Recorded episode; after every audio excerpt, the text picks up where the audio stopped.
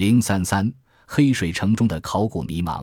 早在公元前七十七年，楼兰国内发生事变，汉王朝册封的新王因久不在国内，担心继位后统治国家力不从心，于是请求汉兵到伊巡城米兰屯垦戍边，米兰自此繁荣起来，而楼兰城便日渐衰败。据斯文赫定在楼兰发现的有关文书记载。楼兰周围有军事扰乱和战争的威胁，而驻守楼兰的官兵却忠于职守，拼死保城。兵士们照常给朋友们写信，丝毫不为即将到来的危险所惊扰。贺定感叹道：“这些中国人用这样大的毅力和勇气接近他们的责任，真令人感慨不已。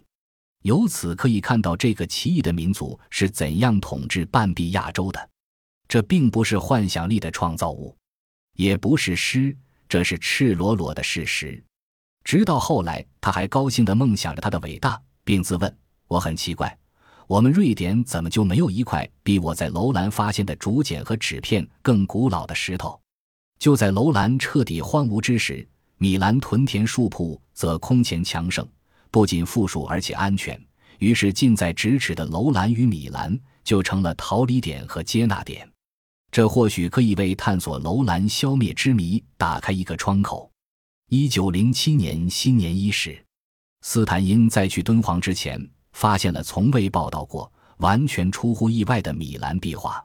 后来他记述道，他在去米兰的路上感到神秘和荒凉，其神秘就在于它与世隔绝，数个世纪以来从来没人去打扰。更令他激动的是，出土了一堆藏文文书。他们是从守卫着玄奘和马可波罗都走过的去沙洲路上的古堡垒里出土的。早些时候，他曾终止挖掘，奔向楼兰。现在他回来了。他在给朋友的信中描绘了米兰丰饶的文物。比藏文书更让人感兴趣的是一打一打的藏族漆皮鱼鳞战甲残片，各种残片都有。他也许能制成一套战甲。我一直认为堡垒附近一些宝塔和寺院建得更早些。我所希望的是被一种使人眼睛一亮的发现所证实。从一座破坏严重的寺院里，我找到了几个完好的图厄粉的头像，与热瓦克发现物相比一样好或更好些。其中一些体积庞大，运输不安全，但我希望另一些能完整的运到你那里。同一寺院还出土了约公元三百年的贝叶书。我还是第一次发现这种书写材料。他一口气挖掘出的一件又一件稀世珍宝，足以使斯坦因富甲天下了。然而，他做梦也没想到，更大的幸运像天使船向他飞来。这天，他来到一座大佛寺，在长方形的基座走廊上，发现了一个呈穹顶的圆形建筑。在这里，他意外地看见了美丽的壁画——一代以天使的头像。其绘画时间，斯坦因断定不会早于亚历山大之前。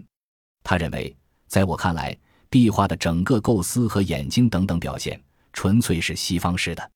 残存的带有切卢文的题记的祷文绸带，高度可信的说明这里的寺院废弃于三至四世纪。他终于找到了渴望已久的与尼雅同时期的绘画作品。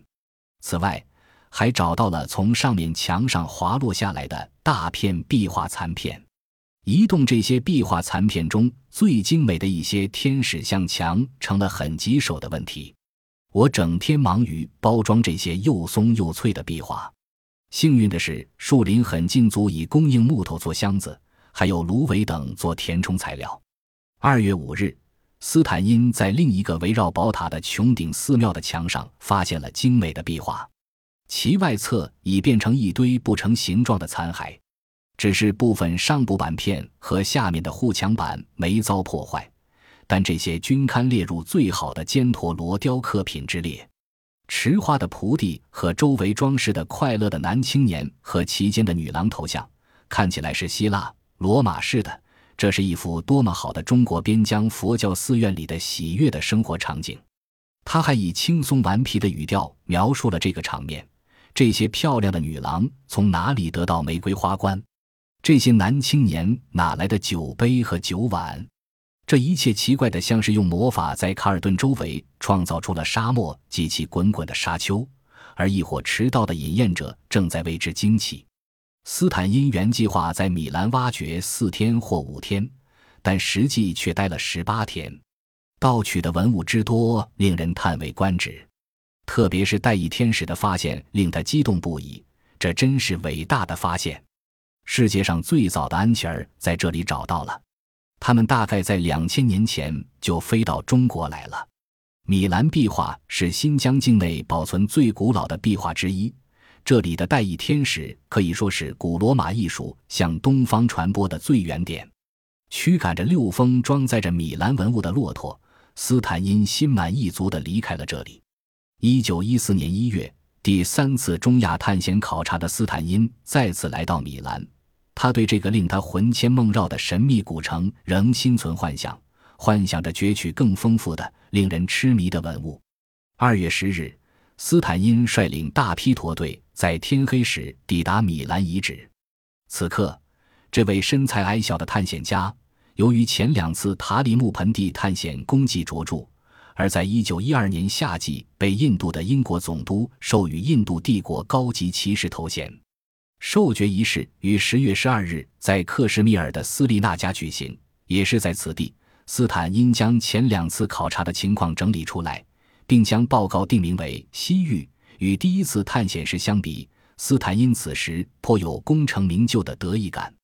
当功成名就的斯坦因开始他的第三次考察时，他已完全受到了一种与以往历次考察完全不同的意识观念和心态的影响。这种影响纯粹出于个人立场，及他对英国帝国主义及其合理性的充分信服。在女皇王冠上最灿烂的宝石。印度度过的岁月，使他坚信英国的统治有利于次大陆的福祉，真心实意的赞扬由此而给印度带来的利益。对于他来说，英国事物的出现本身就是文明进步的象征和标志。这种文明当然是西方文明，它就好像一只绵羊角，满盛着由其创造的科学和技术。沿西北边境的旅行更加强了这种信念。他亲眼看到威胁英国统治秩序的部落相继臣服，部族仇杀被制止，卫生、教育和贸易得到发展。他的思想被一种不可动摇的信念所支配，那就是西方学术的无比优越，一切都应以此来加以衡量。斯坦因在做好各种考察探险准备后，便向英印政府打报告，要求批准他的这次在中亚。主要是在中国新疆境内的考古和地理考察旅行，并列出了四万四千五百卢比的资助经费，还提出政府需要获得中俄两国签证，并且彬彬有礼地要求尽快答复，因为中国政府至今尚未对外国人在这个地区考察古代遗存设置障碍。但这种有利的形式能延续多久都无法预测。为了给自己辩护。他宣称，中国新疆是印度完全可以宣布拥有主要兴趣的地方。根据是佛教及其文献在中亚的传播和流人远东，是个最大的成就。借此，印度过去曾长期影响着亚洲的历史。